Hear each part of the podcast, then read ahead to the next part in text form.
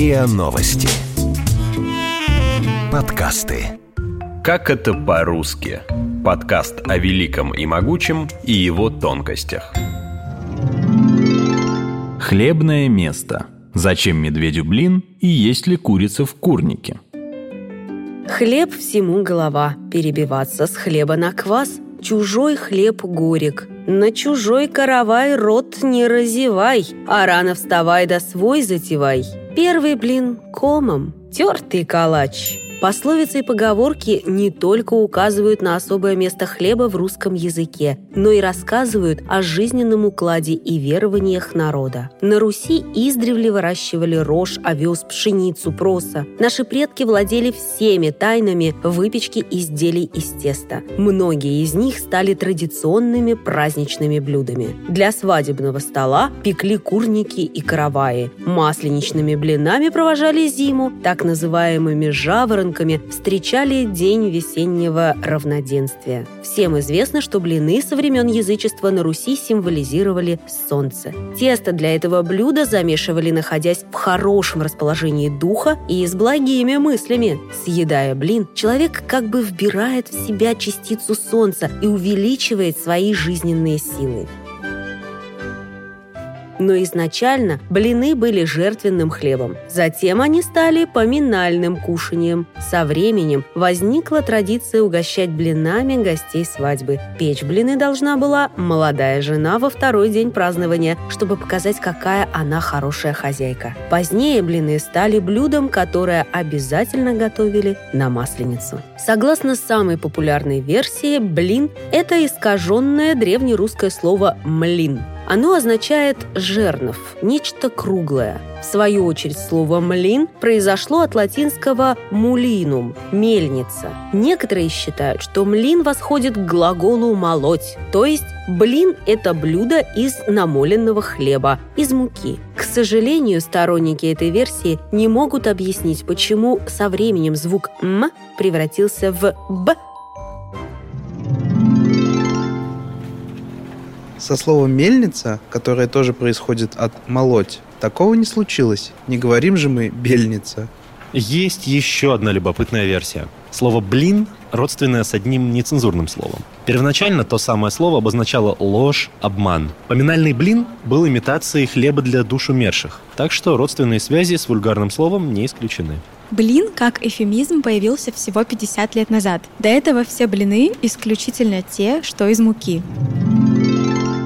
Мы вспоминаем блин, когда что-то не получается с первого раза. Первый блин комом. Да, у неопытных хозяек, льющих тесто, когда сковорода не совсем раскалилась, первый блин действительно может не получиться. Но некоторые историки полагают, что дело тут совсем не в кулинарном мастерстве. По их мнению, в древности говорили «первый блин камам». Камами называли медведей, к которым у славянских народов было особое отношение. Культ Медведя дошел до нашего времени в русских народных сказках. Это животное считалось хозяином леса, покровителем охоты. Ему оставляли на пне первую добытую дичь. Медведь был символом не только ярости и жестокости, но и плодородия, силы и выносливости. Многие славяне хранили дома медвежью лапу в качестве оберега от всяческих напастей и всевозможных бед. С весенним пробуждением медведя связывали наступление весны. Поэтому присказка про блин в полном варианте звучала так. Первый блин комам, блин второй знакомым, третий блин родне, а четвертый мне. Хлеб в русских пословицах и поговорках символизирует гостеприимство и достаток. Не случайно на Руси караваем встречали и встречают долгожданных гостей и молодоженов. У славян существовал обычай разламывания хлеба в знак утверждения того или иного решения. Отец невесты, дав согласие на брак дочери, отрезал часть хлеба, после чего невеста начинала считаться отрезанным ломтем. Свадебный каравай старались сделать как можно больших размеров и богато украсить. Изготовление каравая с течением времени превратилось в настоящий обряд.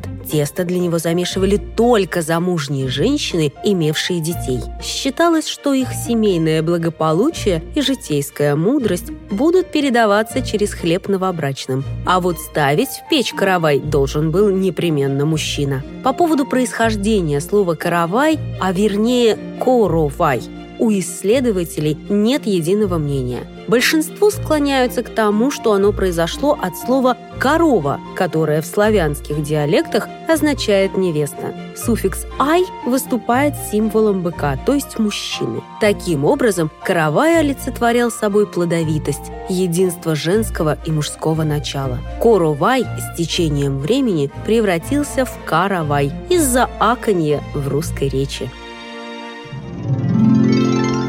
Каравай восходит к язычникам-славянам. Мы же помним о жертвоприношениях. Но некоторые не могли расстаться с коровой, кормилицей семьи. Тогда из теста лепили фигурку коровы, а позднее круглый хлеб с маленькими рожками. Каравай. Позднее он стал праздничным хлебом.